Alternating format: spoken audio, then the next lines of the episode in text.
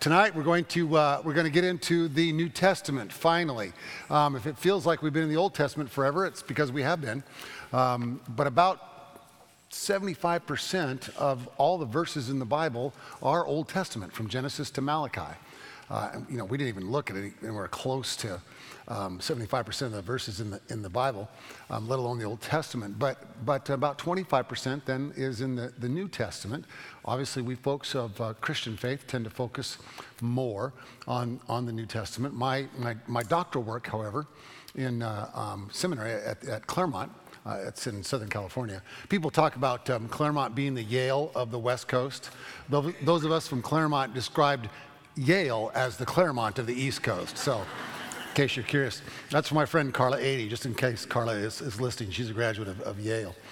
Um, but my, my doctoral work focused on preaching on the Old Testament in the Christian pulpit with the idea that, uh, for a couple of things. One, um, uh, Christians have tended to uh, see the New Testament as better and the Old Testament as less than. Even the names we give to them, Old and New, imply that one's better than the other.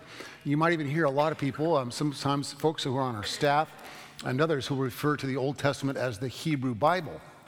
I did that once in my doctoral work, and my major professor said, It's not just for the Hebrews, it's for the whole world.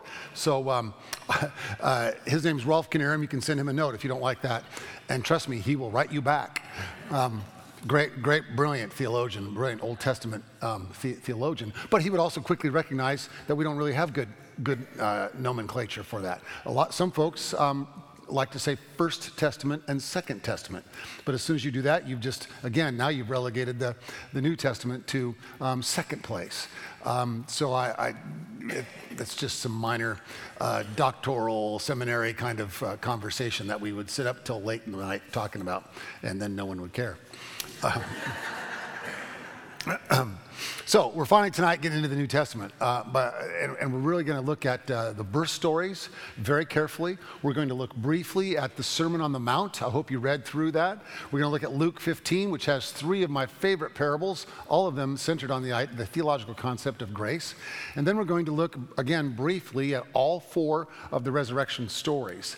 Um, I hope you got to read some of these texts. I really do because there's so much fascinating, so many fascinating um, uh, things happening in, in, in the birth stories and in the resurrection stories, uh, all kinds of differences and nuances, flat out almost um, completely different stories at a couple of points. Uh, so I hope you've had some time to uh, uh read, read through those before tonight because it'll, it'll, it'll, enhance our, our conversation. All right, um, Stuart, let's put that first slide up there. This is from Rob Bell. the Bible is not a book about going to heaven. The action is here. The life is here. The point is here. It's a library of books about the healing and restoring and reconciling of renewing and renewing of this world, our home. I really like that statement from, from Rob Bell's book, and hopefully you've, you, if you bought it, you've, you've run across this, this comment. So often, especially when I was growing up, we were really taught about how to get to heaven, how to get to heaven. Here's what you got to do to get eternal life. Here's how, what you have to do. Accept this, believe this, act like this, and there you go, you're in. Um, it was almost that kind of, that formulaic. There were certain things that you would do, and then you would be in. Um, it, that's really not the purpose of the Bible. The purpose of the Bible is for salvation, but even the word sozo, which is translated to save, in the New Testament means to be saved for life, for full life, for a rich life, an abundant life. I don't mean wealth, but uh, um, uh, financial wealth. I mean a, a rich uh, life that's full of blessings and family and love and friends and, and all of that. To be saved is to be saved for a life that gives you that sort of freedom to live that, live that way. That's really the focus, especially of the New Testament. And actually, I think you can find that same basic idea when we think of the word shalom um, and how the Hebrews were constantly working towards shalom, that completeness, wholeness, fullness of, of life that, that was, was there. Um, uh, John Ortberg, who's one of my favorite preachers, who's a conservative evangelical at a, a big Presbyterian church in the San Francisco Bay Area. Uh, Ortberg says, uh, anytime we, get the, we take the teachings of Jesus and reduce it into a how to get to heaven um, uh, kind of theology, we, we're no longer talking about Jesus That's from a, that's from a fairly conservative evangelical pastor, one, one who I admire and, and, read quite a bit of, even though sometimes I disagree with his materials. So it's really important that you kind of get that idea that, that we're not really trying to figure out what to do or believe or say or think or, or act like in order to get something at the end. Rather, it's about this life now and what are we going to receive now? And trust that God will take care of what happens to us um, when, our, when our lives are over. Someone asked me a couple weeks ago, uh, What do you believe will happen when we die? And I, I, I got a two part answer to that. My first part is this I can as much explain what will happen when we die as a, a nine month old fetus still in utero can explain what's going to happen when it's born. I mean, that, that fetus has no idea. It may even be frightened. I don't know, fetus, I, where's Dr. Davis? Can, can babies in utero, can they be scared? I suppose they can be. Yeah, sure, he says yes. Um, it has no idea what's coming next. You know, it, it sees a bright light, I suppose, at some point. Um, you know, that all, that could be frightening. Uh, that's, that's kind of the same way I think of life after death. Do I know what's going to happen next? No but I trust very much that in whatever it is, that God will be there and will, will uh, take me, take us on into the life that is to come. Um, and, and the second thing I say is I really don't worry about it in terms of how it affects my life now. If I live my life now and, and I seek to follow Jesus and I seek to let the teachings of Jesus guide who I am and how I am, um, I think God will be pleased with that. Uh, do I fall short? Yes. If, if you know anyone who's perfect, if any of you are perfect, come and talk to me afterwards because I want to find out what it is you've done to become, to become perfect. And if you're talking about how perfect you are, you didn't read the Sermon on the Mount. uh, so, um, uh, I, love that, I love that quote from Mr. Bell, and it's a great way to remind us about what we're doing in this study. We're not trying to find a, a ticket to heaven. What we're really trying to do is hear what the Bible has to say to us today, especially if we take it seriously and, and, and really get into it. All right, we're going to um, leave that quote up there for a moment, uh, Stuart. Uh, we're, gonna, we're going to look at, at, the, at the two Christmas stories. Uh, the one that's found in Matthew 1 and 2, and the one that's found in Luke um, 1 and 2. If you want to open your Bibles to those two sections, that would be great. Kind of keep two fingers, one in Luke and one in, one in Matthew. We might flip back and forth a little bit. Um, but anyone who, who, who read it, oh, by the way, I need, just need to warn you about something. I have good news and bad news had a really long day. I've been up since 5 a.m. I had meetings all day long. And, and I got home, and Julie fixed a really nice meal um, at about 6, which means I really want to take a nap before I go to bed. and so I'm, I'm, so, I'm, I'm tired. I drank a cup of coffee. It hasn't helped yet. Um, but being tired means I will talk slower, so that's good. But our, that also means that our class that would normally be 60 minutes will be about two hours. So just, just so you're aware. Um, Matthew uh, 1 and 2, and then the Christmas story as it's told in Luke 1 and 2 are theologically powerful documents that really, let me say this carefully, really don't have a whole lot to do with Christmas morning celebrations. When Matthew and Luke wrote their stories, they weren't thinking about how to enrich our Christmas Eve and Christmas Day celebrations. Christmas celebrations didn't come until three or 400, maybe even 500 years later before they really started to get incorporated. I forget the name of the church father who stole some of the Roman um, um, parties and tried to incorporate some Christmas stuff in, into them. what Matthew and Luke are trying to do is give us a theological slash political contrast with Roman rule especially Luke. Especially Luke. But let's start with Matthew. it's a beautiful theological statement made there in Matthew chapter 1, verse 19. Remember, Mary has come to Joseph and said, uh, Joseph, I, I, know we've not had sex yet, but um, I'm pregnant and I'm still a virgin. And, and Joseph is surprised by this news. Her husband Joseph, being, verse 19, being a righteous man and unwilling to expose her to public disgrace, planned to dismiss her quietly. That verse actually has a biblical background to it. Did you know that? The plan to dismiss your wife quietly. Now, now, by the way, there's, there's a ton of material on are they married really yet? Are they betrothed? Is betrothed like being married? Could they have had sex already? Possibly. Maybe not. Maybe perhaps. Some people think that people lived together for a long time, uh, a few months anyway, before the actual marriage took place. But even the betrothal was a legal sort of step. Um, would they have had sex before that happened or not? Or maybe it could have been. It's hard to say. It's just really hard to say. Here's another little aside for you, in case anybody's not paying attention. This will wake you up. It's really hard to say whether the Bible is for or against premarital sex. Um, I, I, waited to start saying that in public until my kids were in their 20s. So just, just so you know. um, but there is some kind of a legal, some kind of a legal binding agreement between two persons who are betrothed. And so Joseph, according to Deuteronomy, I think Deuteronomy 24 1, put that text up there.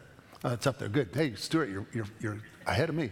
De- Deuteronomy 24 1 says, If a man's tired of his wife, he can write her a note and send her away. I mean, you can check that. You can check that later. You can check it now if you, you want to. Uh, it's, it's a very patriarchal, male dominated view, obviously. If Joseph does this, if he follows through with this, what's going to happen to Mary? She's going to be a disgrace. She's, she has a couple of options. She can become a slave, and most likely, if she's going to be a slave, she'll be a sexual slave. Or she, become, she can become a prostitute and try to survive on that way. That's really about the only options she has, unless somebody in her family takes a huge risk and welcomes her back into the, back into the fold. Um, it's a, a, terrible, horrible law to enact, especially to a, a woman who is probably a 15 or 16 year old girl. Again, some debate about how old Joseph was. Chances are pretty good Joseph could have been 30 years old or older. Um, it, would have been, it would have been very typical for an older man to marry a much younger woman, uh, a girl, we might say, say today. In fact, some people think that proof that Joseph was older is the fact that he pretty much disappears after Jesus is 12 years old. We don't hear anything more about, about Jesus, and so some people think, I mean, about Joseph, some people think he just got old and died of, of whatever, whatever uh, um, um, uh, it might have been. Um, then the next thing Joseph does, remember what he does? What's the very next thing that happens? He has a dream. He has a dream. And in the dream, an angel says to him, Hey, it's okay. it's really fine. It's crazy and wild and strange and unusual, but don't sweat it. It's okay. Take her and care for her and love her. She's going to bring in, uh, bring the Messiah in, into the world. The way, I, the way I interpret that text is that Joseph is able to reinterpret the Bible. I gets a little help from the angel. But if Joseph, Joseph easily could have said, the Bible says it, I believe it, that settles it. You ever seen that bumper sticker? You know, Bible says it, I believe it, that settles it. he could have easily gone with that. Sent her away. He could have told everybody she was pregnant. Can you believe it? She was pregnant. We, we, we haven't had sex. We haven't. There's no way it's my, my child. It's no way. She got pregnant. And everyone in the town would go, Yeah, sure. Instead, Joseph looks at it through the lens of grace. The angel helps him, but I think ultimately it's finally still his decision. He looks at her and her condition through the lens of grace and decides to, to, keep, to keep the family together. Another thing I want you to notice from this text, uh, uh, verse, verse 20. But just when he resolved this, the angel of the Lord appeared to him in a dream and said, Joseph, son of David, do not be afraid to take Mary as your wife, for she, um, for the child conceived in her is from the Holy Spirit. She'll bear a son, you're to name him Jesus, etc. Then verse 23, look, the virgin shall conceive and bear a son, quotes the Bible. When Joseph awoke from sleep, he did as the angel of the Lord commanded him, and he took his wife, but he had no marital relations with her until she had borne a son, named him Jesus. Then the wise men come, you know that part of the story. Then they have to escape to Egypt. Why do they have to escape to Egypt? Somebody tell me real quick, out loud. To escape Herod, who wants to do what? Kill, kill all the babies. And then he does kill all, kill all the babies. And Jesus goes in, into um, Egypt. And then he comes back, and, that, and the way Matthew tells his story, that's to make another Old Testament prophecy come true. Out of Egypt I called my son. So, what, what, look at the story. First of all, look at the elements of the story, the Christmas story in Matthew's version, totally separate from Luke, okay? We conflate them every year at Christmas. This church does, every church I've ever served does. One year, I think I was in San Diego, I suggested, why don't we tell the Christmas story just from the perspective of Matthew or Luke? And they all looked just like you did when I said that. like, are you kidding? We can't do that. But we're doing it in Bible study. It's October, so you'll be okay. Look at the story. Joseph finds out his wife's pregnant. He wants to send her away. The angel comes and says, Don't do that, it's going to be fine. the wise men come. Who are these wise men? Where are they from? They're from the East. They're foreigners. They're probably astrologers. They probably have a completely different religion than Judaism, completely different. Uh, maybe they're Zoroastrian um, in, their, in their faith and their practice. Whatever it is, they're outsiders, foreigners. They recognize Jesus. Now, do you see what Matthew's doing right at the top? You see what he's doing? The outsiders, they see who this is. The foreigners, they see who this is. The people who aren't even a part of our faith, they see who this is. Matthew wants to make that very clear at the beginning, but he also wants to hook his Jewish audience. What happens next? Herod comes in, threatens to kill the babies. Joseph has another what? Dream, Dream says, Get out of here. Notice also what Matthew's doing here if you're, if you're a person who is familiar with Judaism, or if you're a Jew who's converted to Christianity, and you hear the word Joseph and you hear the word dream, what do you think of? Joseph in, in Genesis chapter 50, the Joseph in the Technicolor Dreamcoat, as we say. You know, immediately you say, oh, here's another Joseph who's a dreamer, whose dreams lead him to salvation. It's like the dream of God again coming true in the life of Joseph, this new Joseph. He, he escapes. Herod comes and kills all the babies in Bethlehem under the age of two.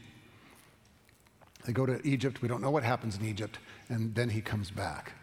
Do you see how that story isn't about, I love Christmas, trust me. And we, Julie's got more Christmas, or used to have more de- Christmas decorations than, than any human being alive. Um, we love to celebrate Christmas. We have a beautiful meal. I love to, to speak on Christmas Eve, all, all of that, of course. But Matthew is really telling us a grim tale of struggle with power, struggle with, with politicians, a struggle with people's beliefs, struggle with old religious laws that no longer apply. All these things are part of what Matthew is setting up in his story here. He's also also presenting Jesus as kind of a new what? What other famous leader came out of Egypt? Moses. Moses. He's calling Jesus out of out of Egypt. It's like this is the new Moses. So you see, there's some theological and some political hooks that Matthew is, is extending for us. All right, now let's, let's flip over to, to Luke. Hopefully you have that saved in your, with your finger there. Luke chapter 1. Oh, um, I forgot this slide. Put slide number three up there, would you please, um, Stuart? That's kind of a trick question. How many Christmas stories are there in the Bible? I already gave you the answer. There, there are two. There's not one, there's two. Because again, uh, one of the things I've done with smaller groups, too hard to do with a group this size. I tried to figure out how to do it. I couldn't make it work. If I had a group of 10 in a, small Bible study, I'd have five people read Matthew and five people read Luke and give, you, give me a, a chronology of all the major things that happen in those two different Christmas stories and then compare them. And people would just go, holy cow, look at this. Matthew's making a, a, a, a whole lot of points that aren't the same as Luke's. Luke's making, a, if you want to win a bets at a bar, ask people, how many Christmas stories are there in the Bible? And you can, you can win a free glass of wine or something, I suppose, by saying there's, there's actually two. uh, there's two here. Now, let's look at Luke uh, real, real, quickly. And I want to skip to uh, chapter 2. Um, there's, there's a lot of beautiful stuff there in chapter 1 about the birth of John the Baptist and all that, but chapter 2. In those days, a decree went out from Emperor Augustus that all the world should be registered. This was the first registration and was taken while Quirinius was governor of Syria. You see what Luke's doing? He's putting this birth right in the middle of history. He's setting it right in the middle of Rome's history and Rome's story. Augustus was in Rome, Quirinius was in Syria. Uh, um, Pilate would not have been in, I don't think, would have been in, in um, uh, uh, Jerusalem by this time, but, but he's setting it in history. He's also wanting to get his audience thinking about that. If I said words to you like um, freedom and liberty and justice for all, what's that make you think of? Say it loud. Revolutionary War, what else?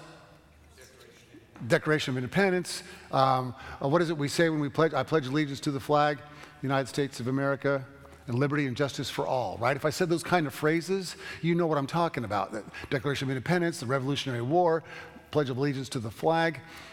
Those same kinds of phrases are used by Luke to describe who Jesus is and who he is going to be, who, who he's going to become. They're phrases and terms that were used especially to describe Augustus, who is named here at the very beginning. Look at, um, at verse uh, uh, 11. To you is born this day in the city of David a Savior. In Greek, that's the word soter, who is the Messiah, the Lord. In Greek, that's the word kurios. When Caesar comes riding into town, or if one of his armies comes riding into town, they're almost always going to be carrying a banner. And on that banner, in Hebrew or in, in, in Latin and in Greek, it's going to say, Caesar is kurios. Caesar is Savior. Do you see what Luke's doing? No, he's not. Jesus is Lord. Jesus is Savior. It's not, it's not, um, it's not Augustus. It's, it's Jesus. Um, what do the angels sing? Glory to God in the highest heaven and on earth, peace among those whom he favors. That phrase in Latin, peace on earth, was on all the coins, or many of the coins of Rome, when this story is happening. Again, do you catch what, what Luke is saying? Augustus thinks he's in charge. Augustus thinks he's got all the horses and chariots and spears and, and, and armies and everything else, and he thinks he's the one who's going to bring peace. It's not. It's this one. And, and not only that, it gets, it gets even more fun. Um, uh, here's, a, here's another trivia question for you to win a free glass of wine at a bar. Uh, who was Augustus's mother? Can anybody remember? Anybody remember her name? Anybody watch the HBO miniseries Rome? Um, uh, Augustus's mother was Atia, A-T-I-A. According to the story told by a Roman historian at the time that Augustus was born, Atia was asleep at night, and the god Apollo came to her, put a child in her womb, and 10 months later, Augustus was born. Do you hear what kind of birth that is? That's a virgin birth. See, Luke is taking is taking the, and, and, not knowing. I mean, I learned this like in seminary when I was 24. And I just remember sitting, or 25. I remember sitting there in the class going, "How come no one's ever told us this? This is unbelievable." Because because Luke, it's it's so much more powerful to see it through that lens to recognize that what Luke is doing here is taking this really radical, amazing story and putting it right in the face of those who think they have the power and control, and saying, "No, it's not you. It's this child who's born to these wandering." Refugees who have nowhere to sleep. He's born in a barn. And the only people who witness it, according to Luke's story, don't think about Matthew, the only people who witness it according to Luke's story are who? Shepherds. Shepherds. And by the way, a shepherd in Israel in antiquity was not considered a viable witness in court. So the only ones who witness the story are people who aren't even viable witnesses. What's Luke getting at there? What do you think Luke is trying to say? Say it loud. Everybody has a voice. Everybody has a voice. That's a good one. Yeah, what else?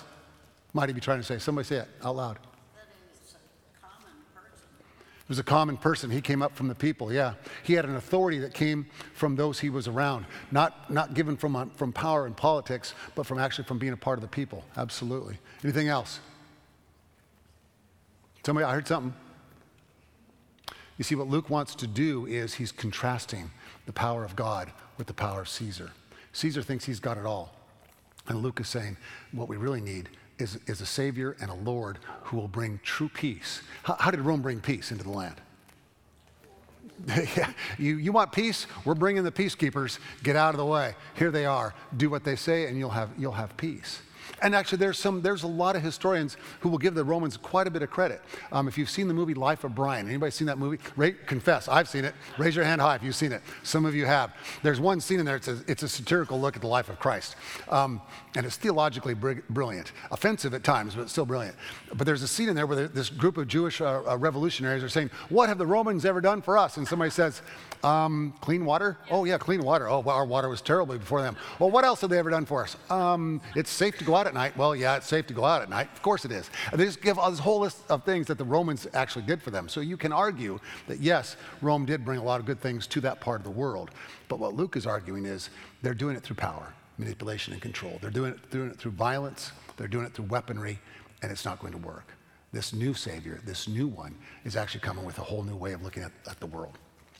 All right, that's probably a lot more than you ever wanted to know about those two stories, but I, I, as you can tell, I kind of get fired up about it. All right, let's go to slide number four and flip on back to Matthew chapter 5. If you would, please. This is the Sermon on the Mount. I've been, Julie and I have been to the spot uh, where tradition says Jesus uh, gave, this, gave this sermon.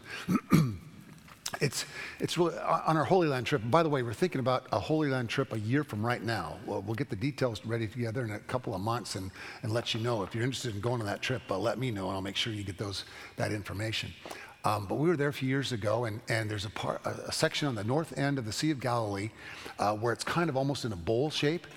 And, and the, the tradition says that he gave the Sermon on the Mount there because uh, acoustically, people would have been able to hear him, that the bowl shape of the, of the hill would have projected the sound out, out, out to them. Um, hard to say. Um, there's a lot of places on, in the Holy Land where they say, oh, this is the actual spot where Jesus was born, and there's a star there, and you have to crawl down in the thing and touch the star. And I don't know, maybe. Um, but at the Sermon on the Mount, there's a couple places where he uses these practical illustrations, and he says a city on a hill uh, cannot be hid. And actually, you can look out across the Sea of Galilee. You can see a couple little villages on the top of the hill, and you can say, "Oh, I can see Jesus using that illustration." Um, it's it's kind of a, it was one of those places where I had a little bit of a moment. Back to the Sermon on the Mount. My friend Mark, um, I went to seminary with him a few years ago. Decided he was going to memorize the Sermon on the Mount all three chapters, whole thing. Taking about 25 minutes to then recite it in public. So on a Sunday morning in his church, he's a pastor, very good one, good preacher. He memorized the Sermon on the Mount, though, and he said, Today, in place of the sermon, I'm going to give Jesus' Sermon on the Mount. And he did it, start to finish. Beautifully done. Just uh, almost like he was a professional paid actor. Afterwards, a, a member of the board, a leader in the church, came up to him and shook his hand and said, It's a good thing you told us those words were Jesus, or you'd be in trouble. did, did you read the text? This is some pretty pushy stuff. There's some stuff in here that's almost impossible to think about ever living up to. Um, look at this one. You have heard that it was said, You shall not commit adultery. But I say to you that everyone who looks at a woman with lust has already committed adultery in his, in, with her in his heart. Um, who's famous or almost infamous Jimmy Carter, yeah. Uh, everybody, everybody here was around in 1976 when um, uh, he was quoted. I don't remember the magazine. What was the magazine he was quoted in? Playboy. Oh, maybe you have a copy. You can uh, bring it later. I, I think I, I, I, admire President Carter very much. Um, the way he has served the world since he's been out of office has been amazing. Um, agree or disagree with the way he ran things as a president. Um, I, I, think you could argue that he's lived his Christian faith uh, out since, since he got out of office, very much so. Um, but I think he made a mistake here. I think what Jesus is, Jesus is doing a couple things. One, I think he wants to get their attention. Look, folks, come on. You think because you've never slept around on your wife or your husband that you're, that you're just a, a pure person. No, come on. Admit this. Secondly, he's really hammering the uber super religious people who exactly think that. They look down their noses at everybody else. Anybody who's ever stumbled, anybody who's ever done anything wrong, they just can't believe that they would be caught up living and acting and behaving that way. And Jesus is saying to those probably Pharisees, to the religious leaders in the crowd, you people are the ones who really need to know this. And frankly, it's those folks, Pharisees would have been in the top 5% economically and intellectually in, in their country, primarily because they could read only about 5 to 10% of folks in antiquity knew how to read and write. Pharisees would have been in that category. If you can read and write and you're in the top 5% intellectually and um, financially, what does that mean you have the power to do? You can cover up your own stuff. That's what you've got. So Jesus is hammering them on that point. He's basically saying, Look, I know how you guys are acting and behaving. You're covering up your stuff. In fact, I had a friend, and um, he was on my staff in, in Kansas City. His wife was a psychologist. He was our youth minister for a few years in, in Kansas City. His wife is the one who said, um, Alcoholism and drug abuse is easier to hide the more money you have. Yeah, you should have heard how quiet the crowd got that night when she shared that. You know, we tend to look at the folks who are uh, in the gutter and say, boy, you know, poor guy made some terrible choices. Her point was pretty strong. The more money you have, the easier it is to cover up whatever those issues are. I think that's what Jesus is getting at here. He's, he's cutting to the chase and saying, come on, everybody. There, there's no way you can be condemning and judging of those who've stumbled because, frankly, it's just as bad for you. Um, all right, next, next slide. You've heard that it was said, you shall love your neighbor and hate your enemy. But I say to you, love your enemies and pray for those who persecute you. I would submit that of all the texts in the Bible, this may be the most difficult one to practice. Don't even think about Russia or ISIS or, or white supremacists or not neo Nazis. Think about that person that you know really well in your life who, if they sat down right next to you right now, you'd almost start to shake. I got them. Julie's got them. If you don't, God bless you. I, th- I think it's the, well, I, perhaps the most difficult teaching to practice. In fact, I've even, I've even seen some folks who, uh, who were uh, actual enemies in combat. I've met some of them and heard their stories about how my friend Jim Torbert, for example, he's uh, a great guy. He's an elder and a, and a leader in his church in, in, Atlanta, where I used to be the pastor. Uh, he, he flew helicopters in, in uh, Vietnam. Um, uh, 22 years old. He said the first time he got into battle, he was flying in to pick up a couple of guys who were stuck, and he was receiving fire from the ground, and he returned fire. And he said, Glenn, I had two thoughts. My first thought was, I want to see my mom again. He was 20 years old. My first thought was, I want to, I want to get through this to see my mom. And the second thought, that's probably what that guy wants too. Jim went, Jim went back to Vietnam like 20 years later and talked about how beautiful it was to meet the people and see the faces and how well he was received and all that. It's almost, I've never been in combat, so I, I want to be careful how I say this. But when I hear people talk like that, it almost sounds easier in, in that sort of brothers in arms kind of way than it is to deal with that person sitting next to you that you just don't ever want to see again, whoever he or she might be. And I, and I think, I think that's in some ways what, what Jesus is getting at. Uh, another friend of mine, though, same church, Sid Elliott, who's actually a good friend of Jim's, Sid was going through a, a, really tough experience with somebody who was attacking him, all kinds of unfair things. I won't get into the, the whole story. Most of it's pastoral, and I can't tell you the, the details of it. But six months into it, I, I, I, had lunch with Sid and I said, Sid, how's it going with uh, that situation? And he said, You know what? I read the Sermon on the Mount and I've been praying for her every night. And I'm still mad as hell. That's a quote. But I'm starting to see her as a human being. So maybe that's part of what Jesus' teaching is about here. That person you don't want to sit next to, if you can actually pray for them daily, nightly, three times a day, every time you take a bit of food, maybe they'll start to become human. Not excuse whatever the persecution was, not, not so you have to forgive them if that's impossible, but maybe that's what Jesus is getting at here. That it's in those relationships when we can finally, when we can finally uh, find the shalom that God expects or, or wants for us, us to experience. I was in a, uh, uh, one of the last things I did in, in Kansas City was I formed a, a young adult uh, Bible study, a young adult men's Bible study for uh, young men in their 20s and 30s who were um, professionals who had wives and children at home, and we'd meet like at 5:30 right after work, so I could come for Bible study at 5:30, and we'd be, we'd quit at 6:30 so I could get home in time for dinner and see the kids and, and all of that. And, and it was a small group of guys who met with me in the library at the church there. Um, but we, we read we read through some of this stuff, and I'll, I'll never forget. His name is Matt Mader. He's a, um, a U.S. Uh, a prosecuting attorney, U.S. attorney. Uh, brilliant, just brilliant guy, bright, bright young lawyer, 34, 35 years old. Matt, in the middle of this study, and, and we studied the Gospel of Matthew, he just stopped and said, I've been in the church my whole life. I've never heard any of this stuff. Now, he may have heard it and just wasn't paying attention. But it's pretty powerful. And he even said, does our, this is the exact quote, does our, does our church know about this? yeah, Matt, I think they do. I've been trying. I, I think they do. That, that's, how, that's how powerful this is. All right, let's, let's, uh, let's go to a little more lighthearted one. The next one is um, from Matthew 6. But whenever you pray, go into your room and shut the door and pray to your Father who is in secret, and your Father who sees in secret will, will reward you. Um, my son Nate is not a church person. When he was in the eighth grade, he announced to me on a walk, we were taking a walk, he said, I'm no longer wanting to go to church you can force me, but I'm not going to go. I'm, I'm very interested in the teachings of Buddha.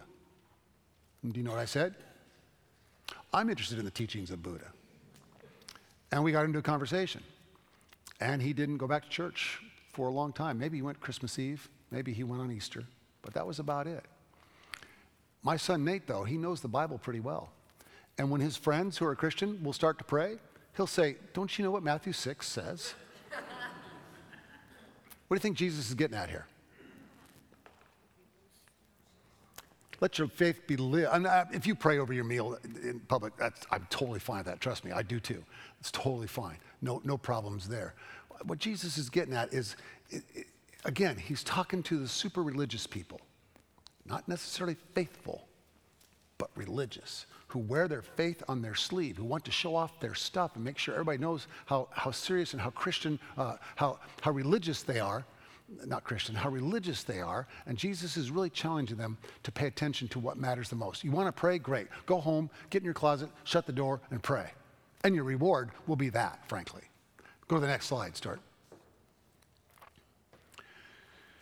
You hypocrite, this is a chapter later, but making the same point.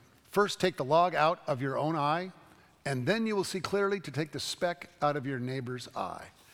This is a great way for Jesus to wind up his Sermon on the Mount. In case there's anybody out there in the crowd that's thinking, well, it's not me. He's talking to all them other people over there. It can't be me. He must be talking to, it's the left wingers over here. Um, that's, that's who he's talking. The rest, it can't be us over here because we're so righteous and right and etc. He's making it really clear. Before you worry about somebody else's speck, check the mirror to see if you've got a log sticking out of your own eye. Um, I really think that Matthew, well, but this is, this is an aside, but just, just a, a little informational one. Some folks don't think that Jesus actually sat down and delivered this sermon like this from start to finish. That this is actually rather a collection. That Matthew and both Luke, Luke, by the way, according to Luke, where did this sermon happen? Anybody know? According to Luke's version, it's the Sermon on the Plain. Um, and you should see some scholars do all kinds of hoop jumping to try to make it all, it's, well, mountain, plain, could have been, maybe it was a soft spot on the top of the mountain and it was a plain and it was level and eh, whatever. It's two different versions. Who cares? Um, uh, these are probably collections of little sayings of Jesus that Matthew and Luke then gathered and put into one, one saying, uh, be, beginning, collection of sayings be, beginning to end. And what Jesus is really trying to do is, is move them towards, move them towards um, uh, a way of life that lets your life show who you are, not your, uh, your particular beliefs or strict religious actions. um, for example, there's a, a guy I follow on Facebook who, who posted a, que- a question today. Um, which is more important, um, orthopraxy or orthodoxy? Orthodoxy is right belief. Orthopraxy is right is right practice. Um, your arrogant senior minister posted on his page and said, give me, a, give me a kind, loving, gracious atheist over a mean, judgmental, angry Christian any day. Um, I didn't get a whole lot of likes on that. But I, I think that's a lot of what Jesus is getting into here. Is, is the way we live. I mean, my beliefs have changed a ton since I was 10 years old. They've changed a ton since I was 24. They've changed quite a bit in the last 10 years. Uh, and, and I'm continually trying to feed my brain with new stuff and understanding new ways. And sometimes I figure out some new, new ideas, and, and, sometimes I don't. But I'm constantly trying to. But really, what matters most, I, I think, in the long run, is is the way we're able to love one another. Um, that's not from me. That's that, I think that's from Jesus too. All right. Now let's go to Luke 15. One of my favorite chapters in the whole Bible. Three great, wonderful, amazing parables. Parable of the lost sheep, parable of the lost coin, and the parable of the, of the prodigal and his brother. Uh, Stuart, put, put the next slide up there. This is from uh, Robert Capon. Uh, Robert Capon spoke here at First Community Church a couple of times. Gene, didn't he? A couple of times in the last 20 years? At least once. Anybody remember hearing Robert Capon speak? Anybody? Some of you do. Good. He was, he was a, just a brilliant guy. I was able to get him to do a couple of retreats with, with my preacher buddies and me and, and our wives. And um, just, he was a sweet, generous soul who could cook like you can't believe. He used to write a, um, a food column for the New York Times back in the 60s. he's, he's, the, he's, the, he's the single greatest voice on the idea of grace in, in the United States still the last hundred years. Even to this day, grace remains hard to swallow. Religiosity and moralism go down easier than free forgiveness. We'd much rather have rules. We'd much rather have things, you have to do this, do this, do this, do this to follow, and that's what you got to do in order to be in God's good, good terms. In fact, Robert spoke here in Ohio, Cherry something retreat center. Um, Cherry Valley, yeah, hey, good. Uh, uh, that Dick Wing guy was in charge of the retreat, and I, I, flew up here from Atlanta, and Robert was the keynoter, and there's about 50 uh, disciples and, and, UCC, United Church of Christ preachers, and Robert spoke, and he was doing a whole lecture on grace and how the basic uh, concept of grace is. That's how you're. That's how you're getting through life. The only way you get through a life that matters is by letting grace wash over you. And a guy sitting right here, where Michael Elliott is, a preacher in a in a fairly prominent UCC pulpit, said that's BS. And he didn't mean Bible school. and I was sitting in the back row uh, next to Robert's wife, Valerie, who's a whole other story, um, and she just started to shake. She, said, oh no, here it goes again. Because when Robert would, would preach and teach and speak, it didn't matter if he was speaking to evangelicals or liberals, he made everybody mad. Because this guy in the front row, because but Robert would just say, "Well, say more. What are, you, what, are you, what are you getting at?" And by the way, he didn't say the word, the letters BS. He said the words. the whole room kind of got shocked. He said, Well, say more about what you mean. He said, It's got to be love. It's got to be love. It's got to be love. It's not love, then it doesn't matter. And, and I, I, leaned over to Valerie and said, I'm not sure he gets the whole love idea. the, point, the point is, the, the point is, um, whether you're, you're a strict fundamentalist or a strict uh, a liberal who has your own set of rules that you've got to follow, you're missing the point. It's about grace, it's about grace, it's about grace. It's about God's reception of you and me, period, freely. And, and here's, here's where I argue that point from Luke chapter 15, especially. Um, the first parable, parable of the lost sheep. Um, the parable makes no sense. It's completely stupid if you're a shepherd. If you have 100 sheep and you've got 99 in the fold, and you've got one lost sheep, what are you going to do? If you're a shepherd, a smart shepherd, you're going to protect the 99. Yeah, you're going to protect the 99. You're not going to go. You're not going to leave those sheep to the whims of the wolves and whatever else might come and take them, and, and poachers and whatever else, while you go off looking for that one airheaded lamb who's more airheaded than the other ones. You're not going to do that. It makes absolutely no sense. What's what's Jesus saying here? What's that? Grace makes no sense. Exactly. It makes no sense whatsoever. What's, what's he doing? He's essentially saying there, aren't no, there are no found sheep. There are no found sheep. All of us need to be found.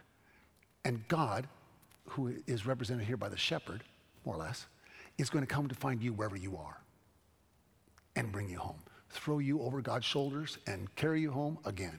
And the next day, this is the question that Robert always gets the next day, what if the sheep runs away again the next day? What's, what's God going to do?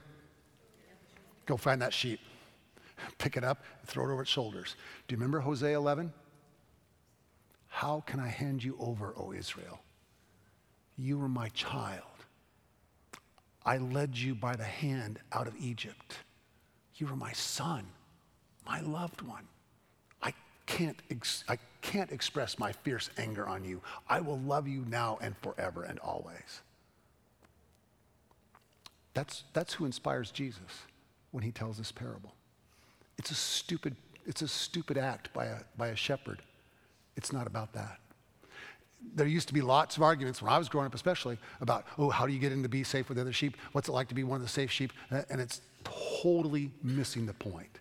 Next parable, parable of the lost coin. Woman has one coin. She's poor, it's the only coin she has. what does she do? She hunts all day. She cleans and cleans and cleans and cleans and cleans and cleans and cleans and cleans and cleans until she finds that coin. What did that coin do to get saved? That's what's happening. She, the coin's being saved. What did the coin do to get saved? It just laid there. Capon, who I quoted earlier, would say the coin's dead. That ultimately he would base grace in resurrection. That it's in our, it's in our final admission to our own death that we experience true salvation. I can't tell you how many sociologists and psychiatrists and psychologists I'm reading these days who talk about that same idea from a sociological perspective. Once we accept our death, we can live our lives much more fully in the way that we, all, we should have been living them all the way along. And I, I read it and I go, that's in the Bible. That's really good. Whether they know it or not, that's really good. The coin is lost. It doesn't suddenly sit up on its end and say, I trust and believe in you as my personal Lord and Savior. Now I'm ready to be picked up. The woman finds him and picks up the coin. Now it's been saved. You see what grace does? Grace doesn't come to you and say, okay, once you clean up, once you've done these things, once you've stopped doing this, stop living like this, then you'll be saved. No, grace just saves everybody. I'll hold that stop for a minute. Next parable parable of the prodigal son. This really ought to be, if we're being fair, the parable of the noxious older brother. And if we're really being, um, if we're really being accurate, it ought to be the parable of the father who knows nothing better. How's the story go? Younger son comes and says, um, I want my inheritance now, and I, am tired of living here. I want to go off and, uh, and just live on my own. What's he essentially saying to his father? You're dead. You're dead. You are dead to me. I want nothing to do with it anymore. I want my money. So dad gives him his money. He, he goes off to uh, um, the Las Vegas of, of, um, of southern Israel, somewhere out in the desert, blows it all, has nothing left, wakes up with the pigs. With the pigs. What does that say to a Hebrew person? He's unclean. It's worse than that. He's in hell. That's, that's an image of hell. He has fallen into the, the dirtiest, worst, bottomless, disgusting, horrible place he could be. He's slopping around in the mud with the pigs. And he wakes up and he has this idea even my father's servants live better than this. Now, is he saying, I'm sorry? No. He's saying, I can cut a deal with my dad and maybe get back to, you know, a decent, clean place to sleep and things are better. And then he's concocting a story as he's walking up the road. I'm going to tell my dad, oh, you know, gee, I'm really sorry. And boy, why did I mess up? All that stuff. Does he ever give that speech to his father before the father says anything? The father sees him and the father comes sprinting down the road, doesn't give him a chance to give the speech, puts his arms around him, brings him back, cleans him up, gives him a, a great coat, throws a big, huge party because that's what that father does. His son was dead, and he's alive again. Again, hear what Luke is doing? Luke is kind of setting us up a little bit for the resurrection story coming up in, in about nine chapters. He's setting him up for that resurrection story at the very, at the very end. My son was dead, and now he's alive. This is a resurrection story in some ways. It's a, it's a grace story uh, couched in resurrection terms. He was dead, now he's alive. The older brother is doing what? Look, I've been here all this time, and I've been, I, you know, I've been doing all this stuff, and you not what is, what is with you? This is terrible. Um, Fred Craddock once was preaching a sermon, and he, he preached a sermon. He said, Don't you just wish once that the dad would have run down the, the road and dragged the brother back up, the, the prodigal son back up, and said, You need to be more like your older brother. Now you're going to be, your older brother's going to be in charge, and he's going to tell you what to do, and hopefully someday you'll live up to be just like him. Okay, now, older brother, you take him and go clean him up. And some lady in the back of the church said, That's the way it should have been. I mean, it kind of is. But Jesus isn't worried about family relationships. He's making the really strong point. Making the really strong point that the loving father, or we could say the loving mother, is always, always, always going to welcome us home. Now, here's the part I was skipping ahead a minute ago. Here's the part I was going to say. The one thing I do like about this parable is the son does make a U turn. He does head back home. He does put himself in the place to be received. Now, the lost sheep, the sheep's too stupid to know to come back to the fold, and the shepherd's too stupid to know to not leave the 99. And it's a beautiful story. The coin's just laying there, and it's saved. And he, but then Jesus puts his story within family relationships, and it's just beautiful the way it happens. It's just beautiful the way the father loves him and receives him, kills the fatted calf, they have a big, huge party. And here's the question that Capon would get when he would talk this way What if the prodigal son does it again? What's the father do? In the way the story is told, he does the same thing.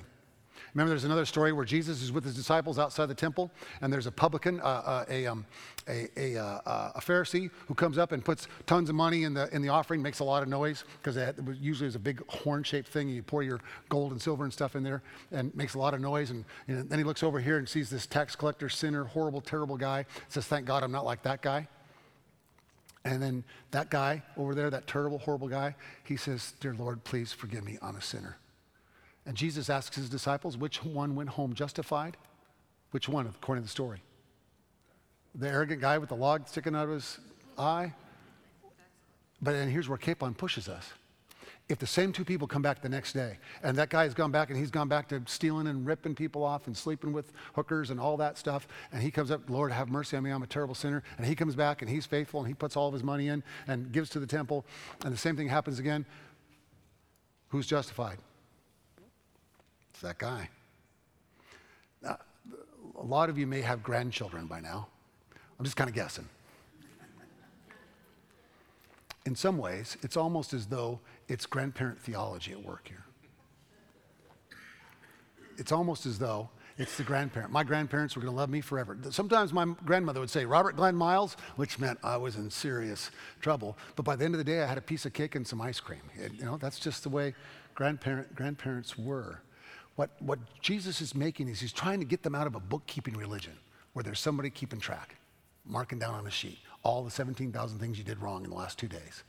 It's not about that. It's about being open to the, the beauty of grace. All right, speaking of grace, um, let's go to slide nine. All right, another trick question. Who witnessed the resurrection? And I'm warning you, it's a trick question. Nobody. Very good. Wow. Hey, most of the time when I do this, people go, well, um, wasn't it Mary? And I think Peter was there. Wasn't Peter there? No. No one, according to the stories, no one witnessed the resurrection, the actual resurrection. Now, there were witnesses, according to the stories, of the resurrected Jesus, but no one, re- uh, God, this was going to be a really fun point, and you just already knew. All right, uh, flip, flip to Matthew 28. We're going we're gonna skim through these real quick. I just want to highlight some fun, some fun things here. And I want, and if you did the reading, if you did the reading, you, you should have picked up on this. We got four very different stories. Again, we tend to conflate them and put them all together and make one story. But when you actually just pay attention to each particular gospel writer's point of view, we get a very different understanding. Not conflicting, not, um, not, not necessarily contrasting, but a different way of viewing and seeing what's going on in the, in the resurrection story. In Matthew 28, um, we have Mary Magdalene and we have the other Mary. Who's that? Lots of arguments about it. Probably the, Mary, the wife of Clopas, who we'll hear later about, I think, in Acts. Um, by the way, Mary Magdalene and this other Mary, they see. They go to see, is what the text says. The Greek word there for see, S E E, like see, vision, means to understand. Matthew seems to be implying something here. This is pretty cool uh, ladies, pay attention, the women get it. The women are expecting to go and find a resurrected Jesus. Uh, that's kind of Matthew's version, because um, it's different in Mark. Uh, um, there's an earthquake. Uh, they, Jesus says greetings, says hello to them. They fall on the feet and they worship. And then he tells the women, what does he tell them? Go and tell. According to Matthew's gospel, who are the first uh, evangelists? Women. In case anybody asks you about that, Jesus is the one who said you can ordain women because he did it right there in Matthew 28. Go and tell. That's, the, that's witnessing to the, res, the resurrection. All right, now go to Matthew 16. Flip over to that um, version. While you're doing that, let me say a couple of things. You probably noticed that in, in Mark, I'm sorry, I said Matthew, I meant Mark 16. in Mark 16, you've got two or three endings, at least three, maybe there's four.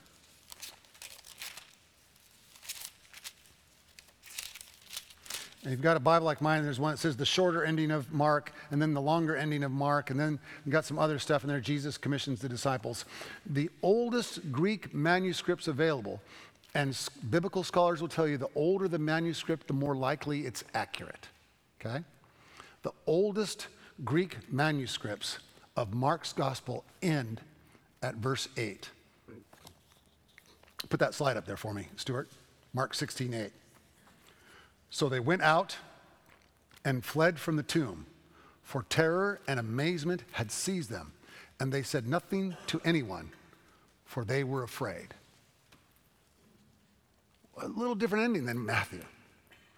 What most scholars believe is that these other endings uh, were added to Mark's gospel years later by, by preachers and theologians and scholars sitting around going, that's a terrible way to end the story. We need, we need better. And so, and you can even tell there's different. Remember what I said? You can, sometimes you can tell by vocabulary use and grammatical style and, and you know, all that sort of thing that there's, it's obviously a different writer, etc. All this stuff after verse 8 was added on after the original gospel was written. Here, here's what I think's happening with verse 8. I think Mark is telling his story like this.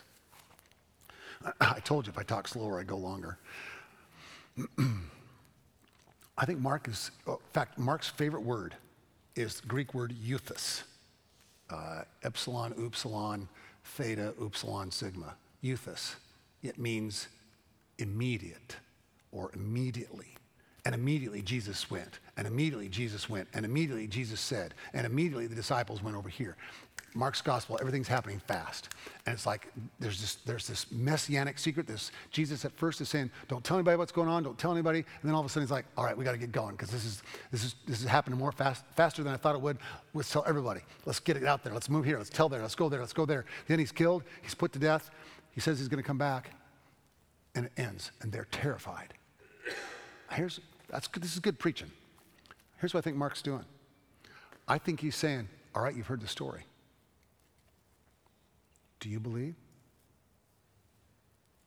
Do you think he's back? Do you think he's alive? And if you do, how does that affect your faith? What's that do to your heart? Do you, where are you?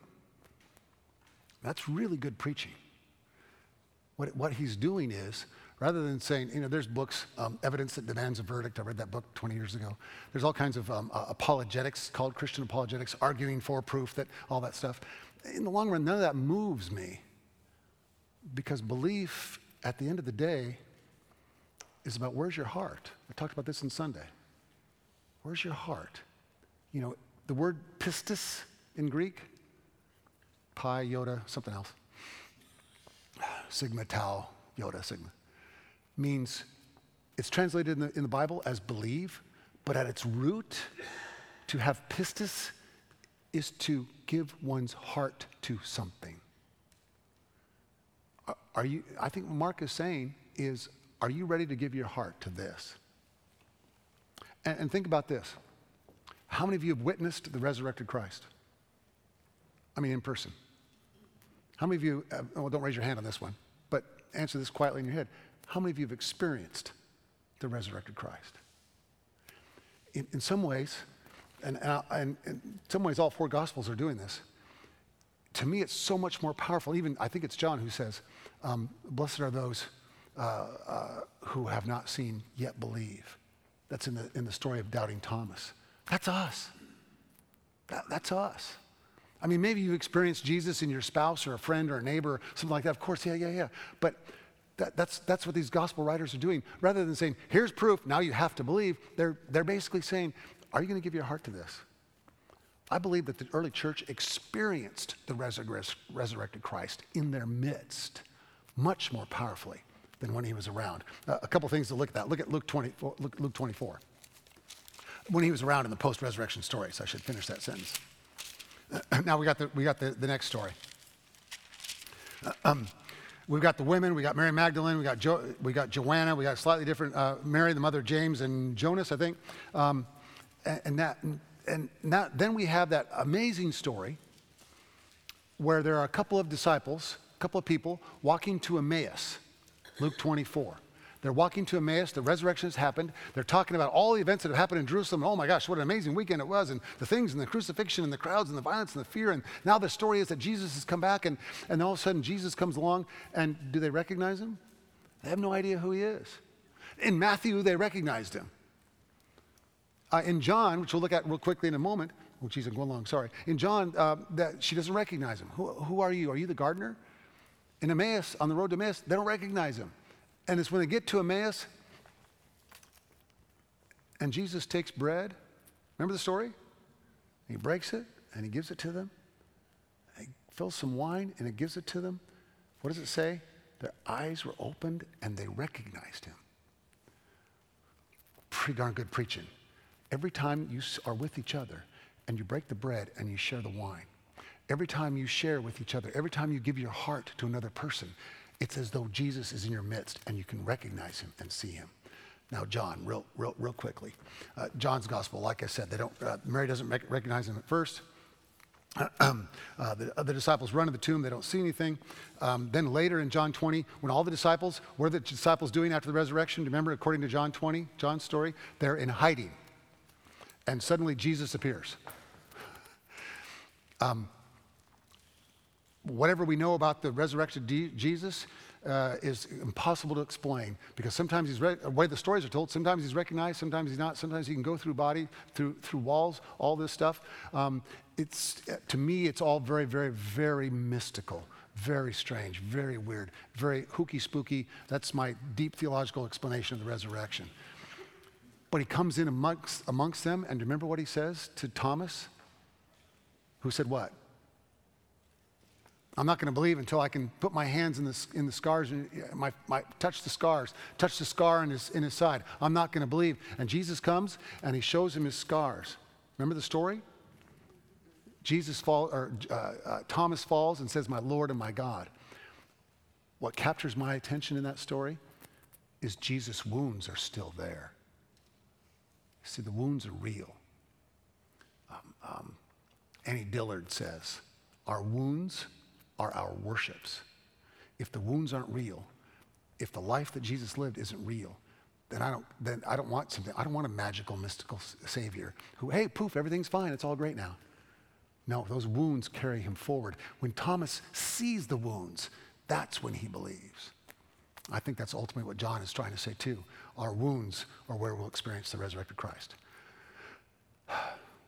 We went two minutes long, I'm sorry.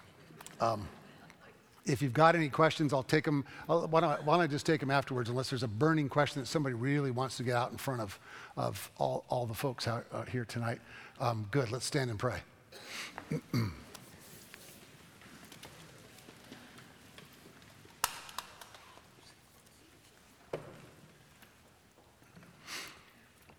God, sometimes it is amazing how powerful these ancient stories continue to be for us, for the world. The way the story of two wandering peasants forced into taxation, forced into shelter in a barn for the night, bring light and hope and life into the world. Remind us, God, as we go into the darkness tonight, back to our homes, that there's always hope. And that even the darkest corners of our souls cannot hide from the light of the good love you've given to all of us. In Christ's name. Amen. Night, everybody.